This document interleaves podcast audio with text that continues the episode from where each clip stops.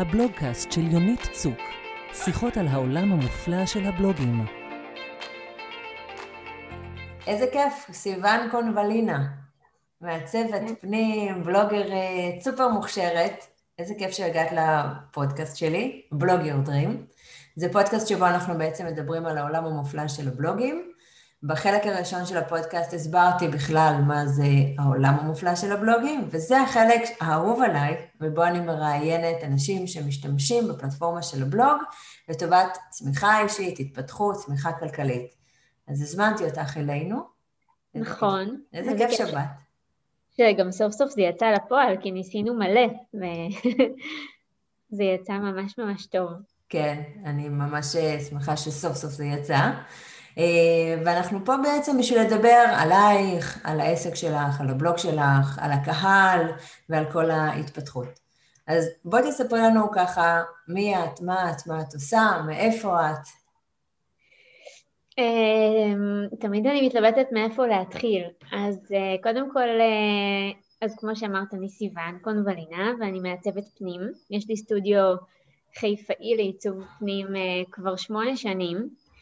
אה, והסטודיו עוסק גם בפרויקטים פרטיים וגם בפרויקטים מסחריים, ובשנתיים וחצי האחרונות הסטודיו קיבל אה, עוד אה, טוויסט מעניין בעלילה, ובעצם הקמתי קהילה למעצבות פנים ומלבישות בתים שנקראת פורצות דרך, שהיא כמובן הקהילה הכי מהממת בפייסבוק, והתחלתי בעצם ללמד. אה, ובדיוק בדיוק השבוע הסתיים המחזור העשירי. העשירי, ראיתי בפייסבוק, איזה מרשים כן. זה היה. כן, מדהים. של, אה, זה המחזור העשירי של הקורס Design Kon, שזה הקורס שלי למעצבות פנים עצמאיות. וממש ממש במקביל, בשבוע הבא נפתח המחזור הרביעי של הקורס שלי, Style Kon למלבישות בתים עצמאיות. אמ, ובין לבין אני מנהלת את הקהילה המדהימה הזאת, ואני עושה mentoring אחד, אחד על אחד אה, למעצבות, ואני כותבת בבלוג, ואני uh, עושה עוד כל מיני דברים, ואני מאוד מאוד משתדלת למצוא את הזמן לכל התוכניות שיש לי במגירה. אז אני מאוד מאוד עסוקה, אבל אני מאוד מאוד נהנית ממה שאני עושה, ואני גם נורא נורא משתדלת לשנות ולהשתנות בהתאם. זאת אומרת, אה, הבלוג למשל, אה, יש לי שני בלוגים, יש לי את הבלוג המקצועי-אישי כזה, ויש את הבלוג שאני בעצם אה, כתבתי במשך תקופה לגירושים והורות משותפת, מהחוויה האישית שלי.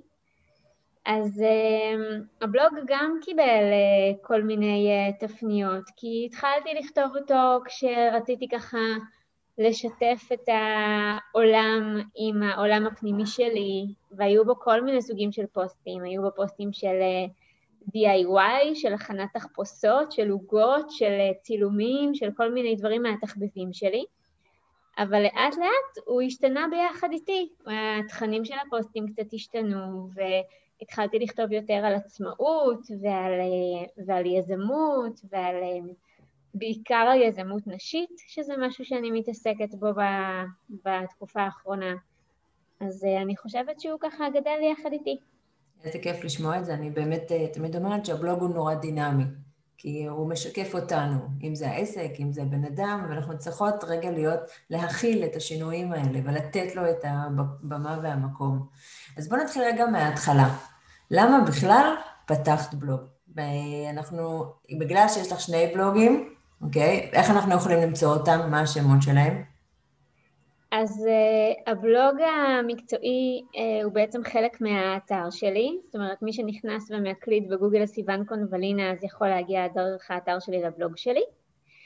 Um, והבלוג האישי uh, על הגירושים והורות משותפת נקרא בחזקת שניים. Um, אז אני אספר קצת על כל אחד מהם. Uh, הראשון שבהם זה הבלוג המקצועי, שבאמת התחלתי לכתוב אותו כי תמיד תמיד מאוד מאוד המשכתי לכתיבה והייתי טובה בזה, ואני גם מצלמת. וכל השילוב הזה של תמונות וטקסטים, אה, זה פשוט כאילו אין פלטפורמה יותר טובה מבלוג לדבר הזה. ומה שאת תמיד אה, מספרת ב... גם בקורסים שלך, אבל גם בפוסטים שלך, הוא כל כך נכון, ואני חושבת שהבנתי את זה כבר מההתחלה, שאני צריכה שיהיה לי איזשהו מקום שהוא שלי, לאגד בו את כל הטקסטים ואת התמונות, ואת יודעת, כאילו, לא לסמוך על אה, פייסבוק או על כל פלטפורמה אחרת שתשמור על התכנים שלי כמו שצריך. אז התחלתי לכתוב את הבלוג, וזה באמת היה ככה מתוך איזשהו צורך שלי לשתף את העולם בכל מיני דברים שאני עושה, כי אני באמת נורא נורא מולטי דיסציפלינרית ועושה המון דברים. ובהתחלה בכלל לא חשבתי על המשמעות של בלוג במובן עסקי או כפלטפורמה שיווקית או כל דבר כזה, זה באמת היה משהו ככה מאוד מאוד אה, בשבילי ואישי ו- וככה נורא נורא נהניתי מזה. עם הזמן כמובן שגם למדתי את האיכויות שיש לזה ואת היתרונות שיש לזה ואיך אפשר למנף את זה לכל מיני מטרות עסקיות, כלכליות, שיווקיות, אה, של שת"פים, של כל מיני דברים כאלה. אה, אז ככה בעצם התחיל הבלוג המקצועי. הבלוג האישי התחיל ממקום אחר לגמרי. אני בעצם התגרשתי ועברתי איזשהו תהליך מאוד מאוד יוצא דופן בגירושים שלי. כי בעצם אמ, אני וגדי האקס שלי החלטנו אה, שאנחנו הולכים בדרך של הורות משותפת, אבל הורות משותפת שהייתה קצת מחוץ לקופסה ביחס לאותם זמנים. זאת אומרת, המודל שבו בחרנו היה מודל שבו בעצם אני אה, החלטתי שלא יהיו בינינו אישיוז אה, כלכליים, שלא יהיו מזונות, ובעצם שימרנו את החשבון בנק שלנו עוד מימי הנישואים, והפכנו אותו לחשבון שדרכו אנחנו מגדלים את הבת שלנו עד היום. אמ, אז אמ, כל המודל שלנו וכל ההסכמות שהגענו אליהן וכל הדברים האלה היו מאוד יוצאי דופן, אבל אנחנו הרגשנו שזה היה מאוד מאוד אה, טוב ובריא, גם ליחסים בינינו וגם לה, לילדה. ואז החלטתי שאם זה היה משהו אה, מאוד חיובי עבורנו, זה בטח יכול לעזור גם לזוגות אחרים.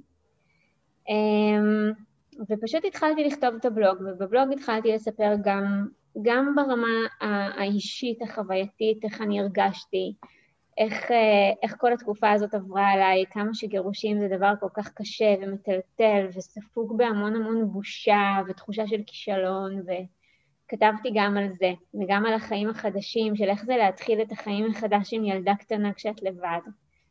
אמ, אבל גם כתבתי מהניסיון שלי ושל הרבה מאוד אנשים שהכרתי על החוויה הזאת של אה, להיות אה, בן אדם, גם אבא וגם אימא, גרושים במדינת ישראל, שזו חוויה לא קלה. יש הרבה חוקים בארץ שהם אה, מאוד מאוד לא שוויוניים. זאת אומרת, שמים את האבא ואת האימא במקום מאוד מאוד לא שוויוני, ואני הרגשתי שדרך הבלוג אני קצת מנסה לעשות לזה איזשהו תיקון. זאת אומרת, לא לקחת את האקסיומות ואת מה שנהוג בהכרח כאיזשהו דפוס ולאמץ אותו כי ככה עושים, אלא לעצור שנייה ולחשוב מה באמת נכון עבורי ועבור הבת שלי ועבור היחסים שלי עם האקס שלי, שכנראה ילווה אותנו עוד כמה שנים בחיים, ולבחור אחרת, לבחור אחרת באמת לאיזשהו מודל שהוא באמת יותר הוגן ויותר שוויוני ויותר מקדם את הטובה של הילדים. אמ, וזהו. נהדר. אני רוצה ככה לשים דגש, בעצם שההבדל בין שני הבלוגים זה, בואו נתחיל עם הבלוג של ההורות המשותפת, בחזקת שניים. אני חושבת שיש פה, בשביל הקהל, איזושהי עצה, עצה מאוד טובה. זאת אומרת, אם משהו עובד לכם בחיים, אם זה שינוי נורא נורא קטן שאתם עשיתם וזה עובד לכם טוב, תשתפו. כי ברגע שאנחנו כן. משתפים את הדברים האלה, אנחנו נותנים את האופציה הזאת בעצם גם לצד השני. לצד שלא מכיר, לצד אולי שחושש מדברים כאלה, או את יודעת מה, אפילו אנשים שקוראים דברים כאלה, והרעיונות היו להם איפשהו ב-back of their mind, אבל הם פחדו. כי הם אמרו, כן. מה, אנחנו היחידים שעושים את זה. ופתאום כל כך הרבה ידע הם מקבלים, והם מקבלים גם ביטחון. כי הם אומרים, רגע, נכון. אנחנו לא היחידים. נכון, וגם קורה הרבה פעמים שהרבה אה, זוגות מרגישים בדיוק בדיוק כמו שאנחנו הרגשנו, זאת אומרת, כן יש בהם בתוכם את הידיעה שזה הדבר הנכון לעשות, אבל כולם סביבם אומרים להם, אל תהיי פריירית, אל תהיי פרייר, תשיגי מה שאת יכולה, תוציאי את המקסימום, אה, תחשבי בעתיד מה יהיה, כאילו, הקולות מסביב בהגדרה הם מאוד מאוד מרעילים. גם של עורכי דין, שהרבה פעמים אה, בוחשים בקלחת, ואת יודעת, יש להם את האינטרסים שלהם, וגם של אה, אנשים שבאמת אנשים שחוו גירושים דרך אנשים אחרים ושמעו על סיפורי זוועות, אז הם נורא מזהירים אותך מזה שלא תיפלי בפח באותו מקום, אבל זה לא באמת חייב להיות ככה, וזה בטח שלא צריך להיות הדיפולט. כאילו, תמיד יכול להיות מקרה שדברים באמת אה, צריכים להיות נורא נורא דרקוניים ונורא נורא אה, קשוחים. אבל אני חושבת שנקודת ההתחלה צריכה להיות קודם כל לראות את טובת הילדים, ואני חושבת שזה אחד הדברים שהכי הכי הכי קשה לזוגות שמתגרשים לעשות. כי מדהים. זה נורא נורא אמוציונלי, וזה נורא נורא קשה. והרבה פעמים יש איזשהו סיפור שאת מספרת לעצמך, שבעצם זה שאת נוהגת בדרך הזאת, את דואגת לעתיד של הילדים שלך, לטובה שלהם, ובעצם אבל... באמצעות הבלוג שלך את יכולה להראות שאפשר גם אחרת, שזה מה שיפה, כי אני חושבת שהבלוג מאפשר לנו להבין שאנחנו המדיה. אנחנו, כן. יש לנו בעשר אצבעות את האפשרות לכתוב את התכנים, להראות, להנגיש. וגם בבלוג העסקי, את בעצם התחלת ואמרת, אני אוהבת לכתוב, אני אוהבת לצלם, זה היה מקום בהתחלה שהוא ככה פרטי, אבל לאט לאט הוא התפתח, ואת אומרת, גם הנושאים השתנו, אבל גם הוא הפך להיות יותר שיווקי. ואני רוצה טיפונת אה, להתעכב על הקטע השיווקי. כי יש הרבה אה, אנשים שסולדים מהמילה שיווק. אז איך את... מתה על שיווק. או, יופי. אז, אז אה, בואי תגידי לנו רגע, מה ה-state of mind שלך, או איך את תופסת שיווק? איך את תופסת את הבלוג כפלטפורמה לשיווק העסק? איך את משתמשת בזה? אז אני אסביר קודם כל לגבי שיווק בכללי, איך אני רואה את זה, ואז ספציפית לגבי הבלוג. אז קודם כל, אני חולה על שיווק, ממש. כאילו, אני מאוהבת בזה. אמ, אני חושבת שזה אחד הדברים שהכי כיף לי לעשות, אני נהנית, ודווקא בגלל שהרבה מהשיווק שלי נעשה בטקסטים, אני מאוד מאוד נהנית לכתוב. אמ, ואני חושבת שגם אמ, מהר מאוד אה, כבר למדתי גם לעשות בתחילת הדרך את ההפרדה הזאת בין התפיסה הזאת שיש לגבי שיווק, שזה, את יודעת, ליחצן את עצמך, אה, להשוויץ, יש המון המון אה, כאלה אמ, סטיגמות לגבי שיווק, ש...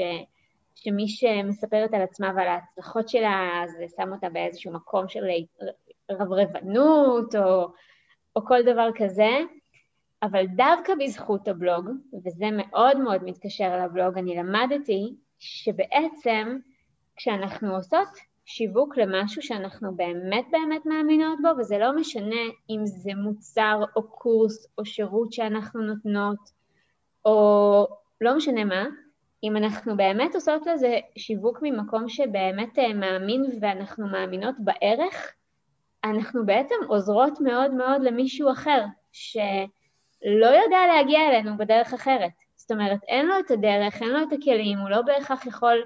למשל, בחזקת שניים זו דוגמה מצוינת, בחזקת שניים זה ממש לא בלוג שיווקי, אבל אני יודעת להגיד כמה שהוא עזר להרבה מאוד זוגות שכתבו לי שברגע האחרון הם פשוט פתאום עשו שינוי, וברגע האחרון הם פתאום בחרו במשהו אחר, והם כל כך מדהים לי. את מבינה שזה מטורף שהצלחת לעשות שינוי בחיים של אנשים בזכות המילים שכתבת, וזה אנשים שאת לא מכירה. לא מכירה, וזה מדהים, וכל פעם שאני מדברת על זה, וגם עכשיו, יש לי צמרמורת, כי זה, כי זה מיילים שאת אומרת, וואו, זה מדהים. עכשיו, אם לא הייתי משתפת את זה, ולא הייתי כותבת את זה, אז השינוי הזה יכול להיות שלא היה קורה, זה, ואת יודעת, זה כזה אפקט הפרפר, זה משהו קטן שמתחיל היום, אבל הוא משפיע על כל מהלך החיים שלך. ו... ואותו הדבר גם לגבי הבלוג העסקי ולגבי שיווק בכלל. אני חושבת שבמיוחד בפלטפורמות שאנחנו חיות בהן היום, הרשתות החברתיות והבלוגים וכל הדברים האלה, אנשים מחפשים תוכן שהם יכולים להזדהות איתו, שהם יכולים ללמוד ממנו, שנותן להם ערך. אמ, יש עכשיו הרבה מאוד באז סביב סרט הרשת החברתית שמדבר על החסרונות של פייסבוק, ואני כמובן מבינה את כל החסרונות, ואני יכולה להגיד לך שגם אני מאוד ממננת את השליטה עד כמה שאני יכולה של הפלטפורמות האלה בחיים שלי. אבל אני כן יכולה להגיד לך מנגד, שיש ימים שאני קמה בבוקר ואני קוראת פוסטים ואני אומרת, אלוהים, תודה לאל על הרשת הזאת. איזה כיף שככה אני יכולה להגיע לאנשים וללמוד מהם ולהיחשף לתכנים שבחיים לא הייתי נחשפת אליהם אחרת. וזה מעשיר את העולם שלי וזה גורם לי אה, להתעניין בדברים ולהתעמק בדברים ו, ולראות דברים מנקודת מבט שונה משלי, שזה תמיד מאוד מאוד מפתח ומצמיח. אז אז אני חושבת שגם בלוגים וגם שיווק באופן כללי, יש לו תפקיד שהוא מעבר למכירה, מעבר ל... אה, בואו תראו מה אני נותנת, מה אני מוכרת, בואו תקנו ממני. אני מרגישה שאם עושים שימוש נכון בשיווק והוא לא נעשה אגרסיבי ויותר מדי באמת אה, מכירתי בקטע רע, ובאמת מנצלים את, ה, את הזכות שיש לנו בעצם לשווק ולהגיע לקהל כדי לתת לו ערך, אז um, כל התפיסה לגבי שיווק משתנה. פתאום את מבינה שבאמת את באה לעזור למישהו, את באה להראות לו עוד נקודת מבט, שאולי תשנה את היום שלו, שאולי תגרום לו להסתכל על המצב עכשיו של הקורונה בצורה קצת אחרת, שאולי תיתן לו תקווה, שאולי uh, תיתן לו רעיונות לאיך הוא יכול לעשות שינויים בעסק שלו בצורה כזאת ש... אה, אני עשיתי ועכשיו אני אה, מספרת מה אני עשיתי ואתה גם יכול לעשות בלי לקנות את הקורס שלי, בלי, לש, בלי לשלם לי שום דבר, פשוט מעצם השיתוף של החוויה. מי שירצה אחר כך לבוא וללמוד ספציפית ממני או לבוא ולהתערם ממני בדרך אחרת זה מדהים, אבל גם בלי זה הוא יכול לקחת ממני המון. אתמול למשל העברתי וובינר שבסופו אה, שיווקתי את הקורס החדש שלי. אבל גם מי שלא אה, נרשמה לקורס וגם לא, תתיר, לא מתכוונת, זאת אומרת, זה, זה ממש בסדר, מאוד מאוד נתרמה מהוובינר, ואני חושבת שזה היופי, זאת אומרת, זה לא מאלץ אותך, לא צריך להסתכל על זה כאיזשהו משהו שנכפה עלייך, זה בסך הכל מנגיש לך איזושהי אופציה ונותן לך המון ערך על הדרך, וככה אני רואה שיווק. נהדר, אני רואה את זה כמו לפתוח בופה. עם המון המון המון מנות. עכשיו, כל מנה היא שווה בפני עצמה. כל פוסט הוא שווה בפני עצמו. עכשיו, את רוצה להגיע למנה העיקרית, או את רוצה להגיע לדיזרט, אז זה יהיה בתשלום, כי בסופו של דבר על זה מבוסס העסק. אבל גם אם לא, ואכלת עכשיו ים של מנות ראשונות, וזה עשה לך טעים ונהדר, ואת רוצה רק לאכול מנות ראשונות, בכיף. לגמרי. וגם את יודעת, זה נורא נחמד לפעמים לבוא ולאכול רק מנות ראשונות, ולדעת שבפעם הבאה שתגיעי לכאן את גם תיקחי לעצמך איזושהי מנה עיקרית משובחת. נכון, נכון. איזה יופי, מדהים. עכשיו, לבלוג שלך בעצם יש קהילה, וגם דיברת שיש את הקהילה שלך, את הקבוצה בפייסבוק, אז איך עובד כל השיח הזה אצלך? יש את הבלוג, יש ניוזלטר, יש קבוצה, יש אינסטגרם, איך את אה, לא מתבלבלת, או איך את משתמשת בכל אחת מהפלטפורמות האלה? Um, וואו, האמת שזה באמת uh, מאוד מאוד uh, רב-ערוצי, כל השיווק הזה, כי יש את הקהילה, שאני כמובן מפרסמת בקהילה עצמה שהיא בפייסבוק, ויש את הדף העסקי שלי, שגם בו אני משווקת, ויש את האינסטגרם, שגם בו אני משווקת. אני משתדלת פשוט מאוד להתאים את סוג התכנים לסוג הפלטפורמה. זאת אומרת, לצורך העניין, אם זה איזשהו פוסט עם איזשהו מסר מאוד מאוד קצר וממוקד, אז אני כנראה אכתוב עליו פוסט בפייסבוק בתוך הקהילה שלי או בדף העסקי שלי או גם וגם, ואני אשתף את זה ככה.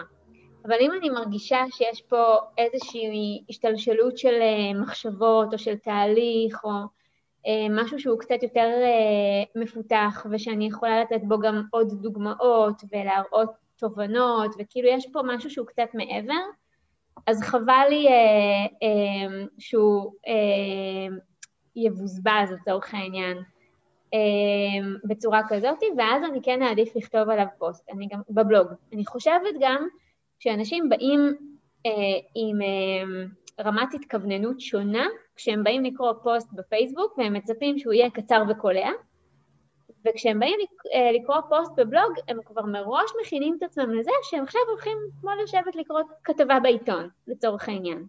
ואז הם באים לזה עם יותר סבלנות ועם יותר פתיחות, ופחות uh, בקטע של לגלול, לגלול, לגלול, לראות מתי זה נגמר, ו, וזה משהו אחר. אז אני, אז אני משתדלת את התכנים של הבלוג שהם יהיו תכנים שבאמת הם יותר מורכבים, או שיש בהם יותר זוויות מבט ששווה לבחון, או, או לקחת לפעמים פוסט שכתבתי עליו למשל באיזושהי אנקדוטה מאוד קצרה בפייסבוק, ולפתח אותו לפוסט יותר מעמיק בבלוג. מעולה. זאת אומרת, נתת פה איזשהו טיפ נורא חשוב של מחזור תכנים. לגמרי. אני, אני כל הזמן אומרת, כבר יצרת פעם אחת את התוכן. במיוחד כשאת יוצרת ברשתות החברתיות, שגוגל לא סורק. אז אין בעיה לקחת את הקונספט, את הפסקה, את הרעיון, ולפתח, להעתיק, לערוך בתור פוסט יותר רחב בבלוג. זאת אומרת, נכון. כבר פעם אחת יצרת את התוכן, את לא צריכה להמציא כל הזמן את הגלגל מחדש. נכון, לגמרי. אני גם למשל לא, אה, לא כותבת אה, תכנים שונים למדיות שונות. אם העליתי פוסט בפייסבוק, אני אעלה את אותו פוסט גם באינסטגרם. אמ, אני משתדלת מאוד כן אה, לחסוך לעצמי את הזמן איפה שאני יכולה, ואני מאמינה שמי שעוקב אחריי גם באינסטגרם, שיש לה מוניטין יותר של רשת חברתית, שמה שמעניין בה יותר זה האימג'ים, אני חושבת שהיום זה כבר ברור שאנשים גם קוראים באינסטגרם ואפילו קוראים לא מעט, אז אני ממש לא טורחת, אני כן פשוט עושה copy-paste לתכנים ואני יודעת שיש את אלה שעוקבים אחריי פה ואת אלה שעוקבים אחריי שם. אה, וספציפית לגבי מה שאמרת זה מאוד מאוד נכון, כי הרבה פעמים אפילו ברמה של אה, כשיש לך קהילה, אז הרבה פעמים נושאים עולים מתוך הקהילה. מישהי שואלת שאלה, מישהי מעלה איזשהו נושא לדיון, ואז הנושא הזה לדיון, אני יכולה להגיב לה בפסקה או שתיים, אבל הנושא עצמו יכול להיות פוסט מעולה בבלוג. אז הרבה פעמים זה גם משהו שאני ככה חושבת עליו. אז גם פה אני, אני מש, משנה ומגוונת. לפעמים אני אכתוב על זה פוסט בבלוג, לפעמים אני אעלה בלייב בתוך הקהילה ואעשה על זה איזשהו לייב קצר של איזה רבע, רבע שעה עשרים דקות. אמ, לפעמים אני אחליט שאני מקדישה לזה וובינר. אמ, נורא נורא תלוי מה הנושא ומי קהל היעד. גם בבלוג, הקהל שלי הוא גם אה, מעצבות וגם לקוחות פרטיים, אז אני משתדלת שהתכנים שם יהיו כאלה שיהיו רלוונטיים פעם לזה, פעם לזה, שיהיה איזשהו מגוון.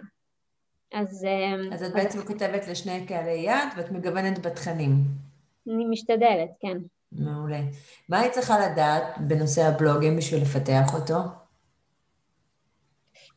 מה הייתי צריכה לדעת? אני חושבת שקודם כל הייתי צריכה לדעת מה זה. זאת אומרת, את יודעת, התחלתי, התחלתי לכתוב בלוג כמו ילדה שמתחילה לכתוב יומן בפעם הראשונה. אה, וכשהגעתי לפרלמנט שלך, אז פתאום נחשפתי לזה שזה באמת עולם ומלואו. זאת אומרת, אני לא חושבת שהבנתי באמת את המשמעות של אה, בלוגים ברמה הזאת, בטח שלא ברמה בינלאומית ובטח שלא ברמה של אה, שיתופי פעולה וברמה של איך להפוך את הבלוג למשהו מסחרי או, או, או שיווקי. זה בכלל כאילו לא היה לי ב... את חשבתי שזה איזשהו משהו כזה נורא נורא יפה, וגם זאת הייתה, באמת כשאני התחלתי, זאת הייתה ממש שעתם היפה של הבלוגים, כי פשוט הייתה פריחה מטורפת של בלוגים, אה, מכל הסוגים ובכל הנושאים, ו- וזה היה וואו, אני פשוט uh, uh, זוכרת שזה היה כמו המכתביות של פעם. כל פעם הייתי נכנסת לבלוג, לבלוג של מישהי ורוצה לראות מה יש לה, איזה, איזה סוגים של פוסטים יש לה, ואיך זה מעוצב, וכאילו זה היה, זה היה וואו, זה היה בדיוק השלב שבו uh, בנות התחילו לעבור מבלוגים בבלוגר, שזה היה מאוד מאוד בסיסי, לוורדפרס ולוויקס, וכאילו פתאום הבלוגים נעשו נורא יפים ונורא נוצצים, וככה אפילו עם אה, גרפיקות מעניינות, אז זה היה נורא נורא יפה וכיף לראות. אמ, ולמדתי, אני חושבת, הרבה עם הדרך, וגם למדתי אה, אולי בעיקר על אה, איפה, איפה אני רוצה לראות את הבלוג שלי, זאת אומרת, אני יודעת שיש בלוגריות שהבלוג שלהם הוא ממש העסק שלהם, ואני באיזשהו מקום, אני חושבת, קיבלתי החלטה שזה לא מה שאני רוצה. אני לא רוצה שהבלוג יהיה העסק שלי, אני רוצה שהוא יהיה איזושהי פלטפורמה שתומכת בעסק שלי, שאני יכולה מדי פעם להשתמש בו לטובת העסק שלי, אבל עדיין כן היה חשוב לי להשאיר את המקום הזה שהוא כמו היומן שאני כותבת. מדהים, זאת אומרת שיש פה את ההגדרה של המטרה, אוקיי? כן. כי כל אחד, אני חושבת, צריך לשים את הבלוג שלו, את יודעת, תחת איזושהי מסגרת, איזשהו טייטל. מה המטרה של הבלוג? אני רוצה להרוויח מהבלוג כי היא פלטפורמה שיווקית, או אני רוצה להרוויח מהבלוג עצמו, שהבלוג היא הפלטפורמה שממנה אני מרוויחה, אוקיי? אז. זה נורא נורא יפה מה שאת אמרת פה. ואהבתי ממש את המכתביות, אף פעם לא חשבתי על זה, אבל זה, וואי, זה כל כך נכון. כן, כי את יודעת, כשהיינו, כש, כשאני הייתי קטנה, מכתביות זה היה הדבר הזה שאת תמיד רצית שיהיו לך את הכי יפות, את הכי שוות, את הכי ריחניות. ובבלוגים, כשאני בעצם התחלתי לכתוב, זה היה ככה, כולן רצו שיהיה להם את הבלוג הכי יפה והכי מעוצב, עם הפוסטים הכי שווים. ו... וכשאת קוראת פוסטים שכתבת פעם בהתחלה, איך את מרגישה לעומת היום? וואו, עם זה אני ממש עברתי תהליך, כי פעם הייתי מוחקת. כאילו, ממש ממש בהתחלה, כשהיו פוסטים שפתאום הייתי מסתכלת ואומרת, אה, וואו, זה ממש לא רלוונטי, וכאילו זה לא מייצג את מי שאני היום, וכאילו פתאום היה לי נורא חשוב שזה יהיה עדכני ושזה יהיה רלוונטי, אבל עם הזמן אני חושבת שגם למדתי להיפתח לתהליך, ו- ושזה נחמד שרואים איזשהו תהליך. זה כמו שאני לא מרשה לבת שלי לזרוק את הציורים שלה, גם מפעם. אני, כאילו, אני כילדה הייתי, בגלל שהייתי כזאת פרפקציוניסטית, בלתי נסבלת, אז הייתי זורקת ציורים ישנים, כי פתאום הם כאילו כבר לא היו ברמה. Uh, ואני נורא נורא מצטערת על זה היום. ולבנות שלי אני ממש, יש ציורים מהגן ועד בית ספר כל שנה, כאילו לא שומרים את כולם, אבל מכל, uh, מכל תקופה חייבים לשמור איזשה, איזשהו משהו שמעיד על ההתפתחות. והיום אני כבר לא מוחקת. היום אני כבר uh, באמת uh, נותנת uh, כבוד גם לפוסטים הישנים. Uh, אני כן לפעמים uh, משתדלת ככה לעבור על הטקסטים, לראות שבאמת uh, uh, זה עדיין, uh, אין לי איזשהו משהו אולי להוסיף על דברים שכבר עשיתי בעבר ואולי עשיתי שוב, והרבה פעמים אני גם uh, מרעננת פוסטים ישנים אה, מלפני שלוש שנים, מלפני ארבע שנים, ומפיצה אותם שוב אם אני חושבת שהם רלוונטיים. אבל מוחקת אני כבר לא, ולמדתי באמת אה, ככה לתת כבוד להיסטוריה של הבלוג. איזה כיף לשמוע. זה מצחיק, כי אני קיבלתי איזושהי הערה מעורכת לשונית שקראה את הבלוג שלי, שאין האחדה בבלוג. אז הסברתי כן. לה, ברור שאין, זה תהליך. ברור שפוסטים שכתבתי לפני עשור, היום אני קוראת אותם, הם מצחיקים. הבסיס הוא נכון. כן, הבסיס הוא נכון מבחינת הידע המקצועי, אבל סגנון הכתיבה הוא משתנה, ואני נורא אוהבת להסתכל עליהם, ואני אומרת לעצמי, וואו, פעם באמת כתבתי ככה, באמת ב... באיזשהו כן. פחד כזה של, אה, מה, אני כותבת את זה? כאילו, כן. אני אומרת לאנשים מה מתוך הידע שלי, וזה ממש, אפשר לחוש את זה בתוך השפה הזאת. זאת אומרת, כאילו יש בתוך המילים האלה עדיין את ההתרגשות הזאת של יצירה. אז נכון. אני לא יכולה למחוק את זה, כי זה, את יודעת, זה חלק מהתהליך הזה שעוברים. נכון, ממש. נחמד. בוא נדבר רגע, דיברת קצת על שיתופי פעולה מסחריים. נכון, mm-hmm. זאת אומרת, זה לא האסנס של הבלוג, אבל אני מניחה שזה איזה שהן הזדמנויות שהבלוג יצר. נכון. אמ, אז קודם כל, אה, באמת, לא היו לי הרבה כאלה בבלוג, אמ, והיו גם הרבה כאלה שסירבתי להם, אני מודה. כי, כי כן, אה, למשל, כשאני כן עושה שיתוף פעולה מסחרי, אז מאוד מאוד חשוב לי שיהיה גילוי נאות, ולא לכל אחד זה מתאים. אז במקום שזה לא התאים, ויתרתי. אמ, שכן יהיה איזשהו אה, אמ, אה, אזכור לזה שפה יש איזשהו שת"פ שהוא ווין ווין לשני הצדדים, ואני מאוד מאוד מאמינה בזה, גם, ב, גם בחיים העסקיים שלי. אמ, וגם באמת באמת חשוב לי קודם כל, אה, בגלל שבאמת הבלוג עבורי הוא לא פלטפורמה שיווקית פר אקסלנס, אז יותר חשוב לי איך אני נתפסת בעיני הקהל ולשמור על המוניטין שלי, ו... ולא להרגיש אה, שאני אה, אה, ככה מסתירה או עושה איזשהו משהו שאני הייתי רוצה לדעת. אני הייתי רוצה בתור מישהי שקוראת בלוג של מישהו אחר, לדעת מה, מה היו הסיבות שהוא בחר דווקא באיש מקצוע מסוים, או דווקא אה, ספק מסוים או, או כל דבר כזה. אה, אז זה דבר אחד. אה, אז היה באמת אה, את השיתוף פעולה עם קואלה, שהיה ממש אה, כיפי ונחמד ומאוד נהניתי ממנו. ויש כל מיני דברים שאני מרגישה שהם הם לא שיתופי פעולה מסחריים, אבל הם מובילים לזה בסופו של דבר. זאת אומרת, הבלוג עצמו, הפוסט שאני כותבת, הוא לא שיתוף פעולה מסחרי, אבל הרבה פעמים בעקבות כל מיני פוסטים, אז פונים אליי לשיתופי פעולה, ואז בעצם יש איזשהו שיתוף פעולה שהוא לא סביב הבלוג, הוא לא בתוך הבלוג, אבל הבלוג כן מניע אותו. מדהים. זאת אומרת שהבלוג מייצר לך כל מיני הזדמנויות שונות, שלאו דווקא בבלוג זה, ה... זה בא לידי ביטוי, אלא במקומות אחרים. נכון, כן. אילו עוד uh, הזדמנויות הבלוג הביא?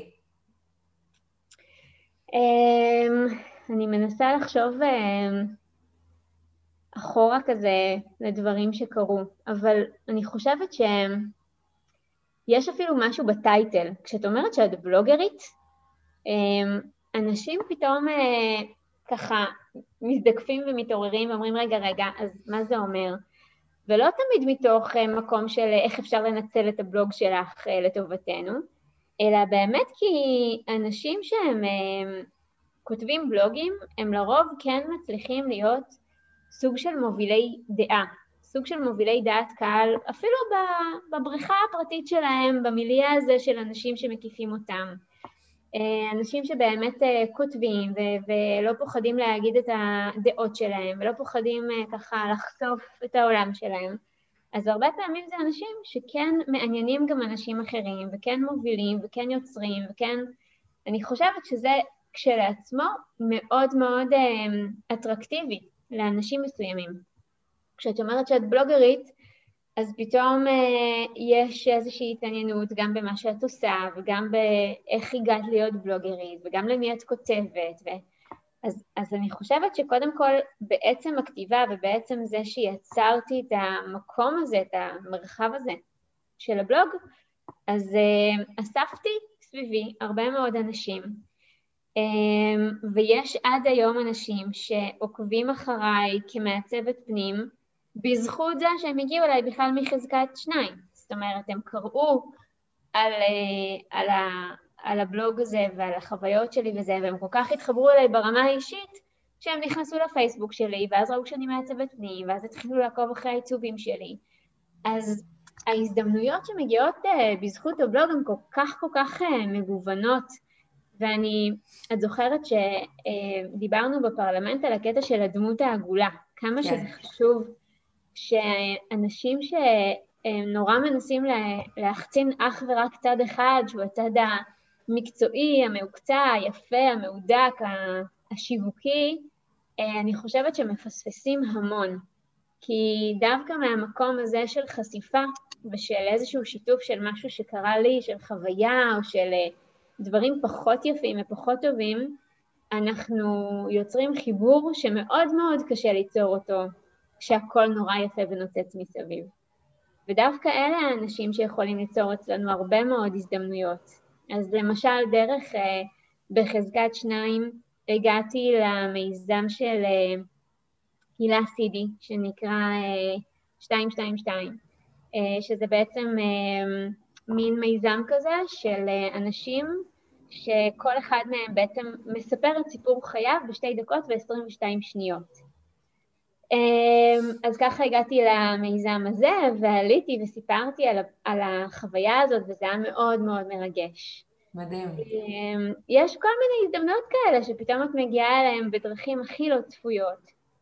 ואני חושבת שזה באמת באמת אה, יותר, אה, זה פחות עניין של פוסט כזה או אחר, זה עניין של אה, תודעה, של מין פתיחות כזאת שיש לדברים. אז נגעת קצת על חשיפה וחושפנות, וזה באמת אישיו. זאת אומרת, כשאני מלמדת על מיתוג אישי ברשת, אני כל הזמן אומרת, רגע, תנסו לבדוק מה נעים לכם, מה לא נעים לכם. ואז אם גם מה שלא נעים לכם, זה באמת לא נעים לכם, כאילו, מה יקרה עם טיפונת, כן? כן. תיתנו, תגלו. זה כמו כוס קפה עם חברה, זה כמו, את יודעת, שיחה כזאת בין אה, נשים או בין גברים, זה לא משנה, אבל אנשים נורא נורא ככה שומרים על, ה, על הפרטיות שלהם, וזה בסדר גמור לשמור על הפרטיות. השאלה, איך את מצליחה להגדיר גבולות? מה כן נכנס, מה לא נכנס, מה את כן משתפת? יש לך חוקים כלשהם? וואו, פעם היו לי כל כך הרבה חוקים, רק שתביני שפייסבוק הגיעו לארץ ב-2007, זה היה בערך השנה, ועד 2012 או ב-13 היו לי בפייסבוק משהו כמו 100 ומשהו חברים. הייתי כזאת קנאית לפרטיות שלי, שלא אישרתי אף בן אדם שלא פגשתי במציאות והכרתי כאילו ממש ממש טוב. אבל אז בערך אה, באמת אה, בתקופה שיצאתי לעצמאות ושככה פתאום אה, אה, נחשפתי לעולם אחר והקמתי את הבלוג ועשיתי את כל המהלכים האלה, אז אה, פתאום אמרתי כאילו, מה, מה, מה הסיפור הזה שאני מספרת לעצמי? הרי בואי, כאילו, פרטיות. זה לא באמת שיש פרטיות. אני חושבת שקודם כל אנשים נורא נורא נאחזים במושג הזה, כי זה איזשהו צורך מאוד קמאי שלנו אה, שתהיה לנו פרטיות, אבל אני חושבת שבאמת באמת אין פרטיות אמיתית ברשת, ומי שניסחה את זה אולי הכי הכי טוב הייתה אה, ענת גלאון, שהיא מנחת הורים, ועשיתי אצלה אה, קורס בהתמקדות להורים, והיא אמרה פעם באיזושהי קבוצה, אמ, אל תכתבי בפייסבוק משהו שלא היית תולה על לוח המודעות בקיבוץ. וזה בדיוק ככה, כי גם כשאת כותבת משהו בתוך קבוצות, גם כשאת כותבת את זה כשאת מגדירה את זה לחברים בלבד, גם כשאת עושה את כל הדברים האלה, זה באמת באמת אשליה. אין באמת פרטיות. תמיד אפשר לעשות, ועובדה שעושים צילומי מסך, והמידע זולג ממקומות שהיית בטוחה שהם נורא נורא פרטיים, וזה מוביל לכל מיני סיטואציות לא נעימות. אז אני חושבת שמה שעשיתי היה בדיוק ההפך. למדתי אה, לפתח את השריר הזה שמוכן לוותר על הפרטיות, וניסיתי ממש כל פעם, כל פעם, בכל פוסט שכתבתי, לחשוב ממה אני פוחדת, מה, מה הפחד הזה שיש לי סביב זה שמישהו יקרא, מי, מי הבן אדם הזה, ומה הבן אדם הזה, ומה אני פוחדת שיקרה. וכשאת מפתחת את השריר הזה של בעצם אה, קצת יותר לסמוך על העולם, וקצת אה, פחות לתת לו את הקרדיט על זה שיש אה, לאנשים אחרים כל כך יכולת להשפיע עלייך, אז את מבינה שיש לך הרבה יותר מה להרוויח, כי את נחשפת לאנשים, ואנשים נחשפים אלייך, ופתאום נוצרים קשרים מעניינים, ו... ואין ספק שבחזקת שניים זה באמת פסגת החשיפה שהייתה לי, כי באמת אה, זה, זה בלוג מאוד מאוד חושפני, שכמה שניסיתי לשמור בו על הפרטיות של גדי, של האקס שלי, שכמובן אה, זכאי לפרטיות שלו, וגם על הפרטיות של עופרי, של הבת שלי, אה, עדיין הוא, הוא מאוד מאוד חושפני, הוא שם את הדברים נורא נורא בחוץ. ואני חושבת שזה היה ממש ממש תרפויטי, וזה אולי הדבר הכי חשוב. כשאתה מסכים להיות במקום הזה של אה, חשיפה וכותב על הדברים בצורה כזאת, אז אתה עובר איזשהו תהליך ממש ממש של טיפול עצמי, כי אתה... כי את כותבת, ואת אה, משתפת, ופתאום את מסתכלת על זה מנקודת מבט של אה, פרספקטיבה קצת שונה, שעבר קצת זמן, ואת פתאום נזכרת כמה למדת בדרך, ואיך היית כשהיית אז ואיך את היום. יש גם, איזושהי הרגשה, נכון, של איזושהי השלת מחסומים. כן, כאילו, ממש. את, את, כל השריון שאנחנו כל הזמן שמות על עצמנו, ופתאום את, וואו, אז העולם, ב, בסוף העולם הזה בסדר, ואנשים הם בסדר, ואנשים עוברים דברים, ואנשים מזדהים עם דברים. והתגובות, והתגובות נורא נורא מחזקות. כי אני גם, אני גם חושבת על זה בפן העסקי. בפן העסקי, כשהייתי בתחילת הדרך, וכל פוסט שכתבתי הייתי נורא בחרדה למה יגידו, איך הקולגות שלי יגיבו, אה, מישהו יגיד שאני אומרת שטויות, מישהו יגיד שזה בכלל לא הדבר הנכון לעשות, כאילו כל הזמן חששתי מהביקורת. אבל אז מה קרה? פשוט לא כתבתי פוסטים. הייתי מתחילה לכתוב, מתחילה להוריד, להוריד, להוריד, להוריד, כבר לא נשאר על מה לכתוב. אז בעצם זה הימנעות כזאתי שלא משרתת אותך, לא מקדמת אותך, תוקעת אותך במקום, ובוודאי לא אה, משיגה את המטרה שרצית, שזה בעצם שיכירו אותך. איך התגברת על הביקורת הזאת? כי באמת אה, יש הרבה בלוגים של מעצבות פנים, ויש עדיין מעצבות פנים שאין להם לא בלוג ולא אתר. והן הרבה פעמים מפחדות פשוט לפתוח בלוגים, אומרות, אבל א', כבר כתוב את זה, כאילו, האחרות כבר כתבו, וב', מי אני, כן? כן. למה שיקראו דווקא אותי? נכון. איזה עצה היית נותנת? דווקא מהמקום הזה שאת היית שם. זה לא שונה בהרבה מהשאלה למה שיבחרו דווקא אותי. למה שיקחו דווקא אותי כמעצבת? יש מלא מעצבות, כולן טובות או רובן טובות. אה, יש הרבה יותר זולות ממני, יש אה, הרבה יותר ותיקות ממני, זאת אומרת, תמיד את יכולה לספר לעצמך למה לא את. אבל זה אחד הדברים שאני חושבת שאני למדתי, זה שבסופו של דבר אנשים נמשכים אלייך לא רק בגלל איך שאת מעצבת. יש לקוחות שלי שמה שגרם להם לסגור איתי עסקה זה דווקא הכימיה בינינו. ויש לקוחות שלי שעקבו אחריי שנים והם כל כך מתחברים לסגנון שלי, שהם פשוט רק חיכו שיהיה להם כבר סוף סוף את ההזדמנות אה, לעבוד איתי.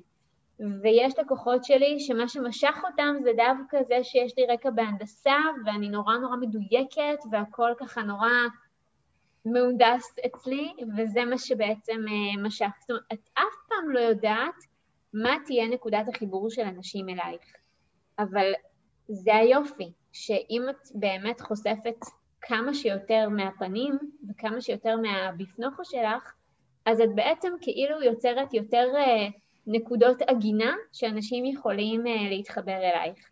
יותר על פני השטח, יותר רצפטורים כאלה, שאנשים יכולים להתחבר ו- ולהיות פתאום איזשהו משהו אחד איתך. ובזמן, ובזמן שאת כל פעם חושפת רק רצפטור אחד, הנה אני, זה מה שאני, אני רק מעצבת פנים מהסוג הזה והזה, ומעבר לזה אני לא חושפת יותר כלום, אז את בעצם נורא מצמצמת את הקהל שיכול להגיע אלייך, או שיתעניין להגיע אלייך. אז אני חושבת שמה שאני אמרתי לעצמי באיזשהו שלב, זה שתמיד תמיד יהיו הלקוחות שמה שהם מחפשים זה דווקא מה שיש אצלי. גם היו תקופות שפתאום הסגנון נורא השתנה. פתאום מתקופה שהיו אה, המון המון בתים עם ערכים מאוירים והכל היה כזה מאוד מאוד אתני, פתאום הגיע העיצוב הסקנדינבי והנורדי והכל נעשה נורא נורא נקי ומונוכרומטי, ואני זוכרת שהיה איזשהו שלב שאמרתי, וואו, כאילו זהו, אני כבר לא רלוונטית, אנשים כבר בעצם לא ירצו לעבוד איתי, ו, ולא, אנשים עדיין רוצים לעבוד איתי, למרות שהסגנון שלי הוא לא כזה. ואנשים עדיין פונים אליי דווקא בגלל שבסופו של דבר אנשים הם לא הטרנדים, אנשים הם לא הסגנון הזה או הסגנון האחר, אנשים הם, הם אוסף של מורכבויות וגם בני זוג הם בעצמם באים מסגנונות שונים. אז לפעמים מה שצריך זה דווקא מישהו שיודע לאחד את הסגנונות האלה למשהו שהוא אחר, שהוא לא מאוד מאוד אה, ברור ומוגדר. מדהים. תגידי, יש לך אה, ככה עוד שתי שאלות אחרונות, ויש לך לקוחות שבאו בזכות הבלוג? זאת אומרת, בצור קשר, או שפנו אלייך ואמרו, קראנו את הבלוג שלך, בואי נדבר? כן, יש. קורה לא מעט.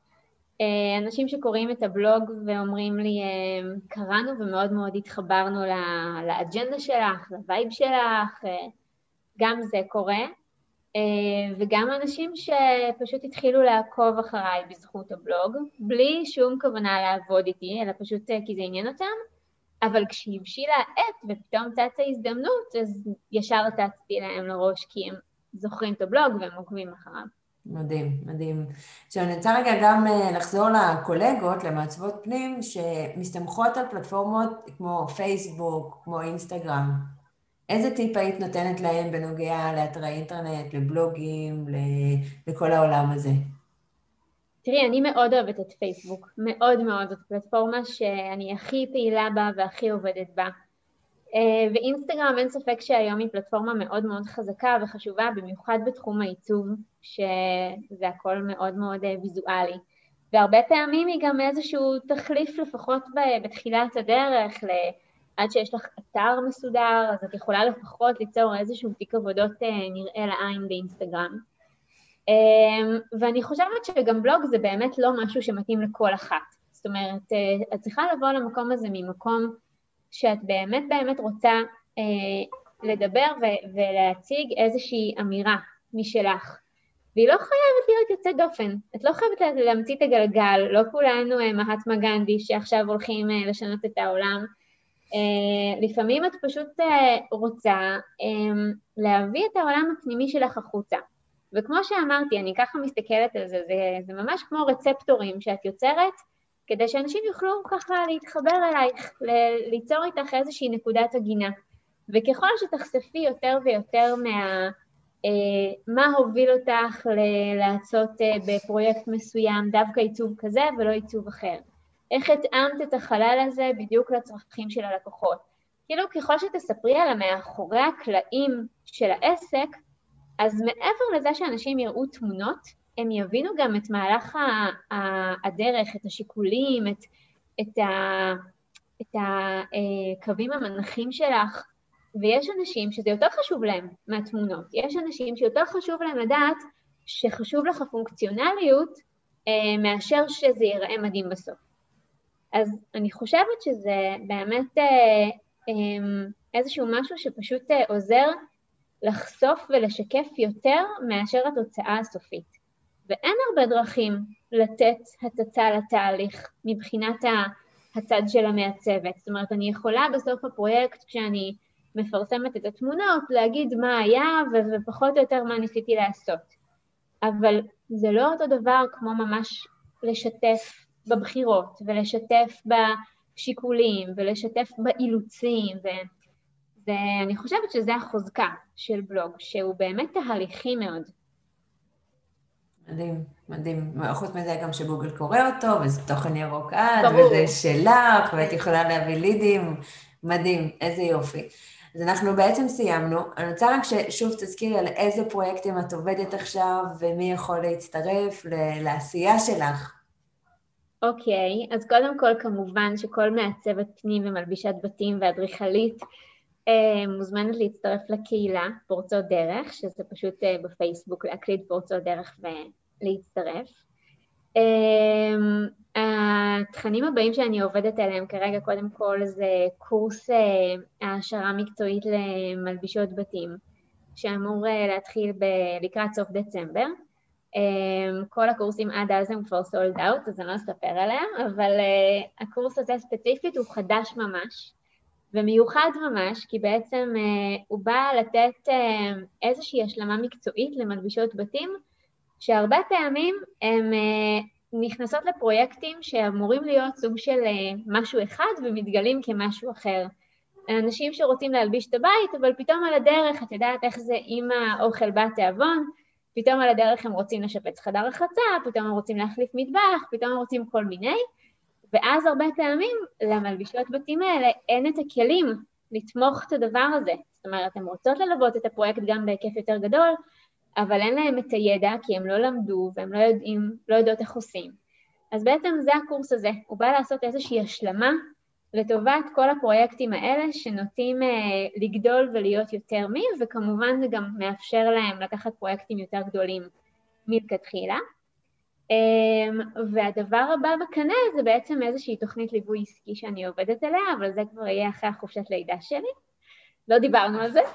נכון. אבל אני אמורה ללדת בינואר. בשעה אמ, טובה, איזה כיף. תודה, תודה. אמ, וזה כבר, אה, את יודעת, זו כבר תוכנית אה, ליווי שאני עובדת עליה המון זמן, זה הריון בפני עצמו. אה, שמיועדת בעצם גם למעצבות פנים וגם למלבישות בתים, שבעצם אה, לוקחת את כל מה שאני למדתי בשמונה שנות עצמאותי, שבאמת עשיתי בהם כברת דרך משמעותית מאוד לאיפה שהגעתי היום, ולתת את המתודיקות ואת הכלים שאני פיתחתי לעצמי כבעלת עסק גם למעצבות אחרות. מדהים, אני בטוחה שמי שנרשמת לקורסים ולמנטורים שלך רק מרוויחה, כי יש לך המון ידע לתת ולהעניק. ואת מדהימה, חבל על הזמן. תודה, תודה רבה רבה, ואני ממש ממש אה, שמחה על ההזדמנות הזאת, ובכלל, גם סוף סוף ככה יוצא לנו להיפגש סוג נכון, של... נכון, נכון, היה ממש ממש כיף, אנחנו, אה, אנחנו עוד ניפגש בהמשך, בטוח. מעולה. תודה, תודה, תודה. הבלוגקאסט של יונית צוק, שיחות על העולם המופלא של הבלוגים.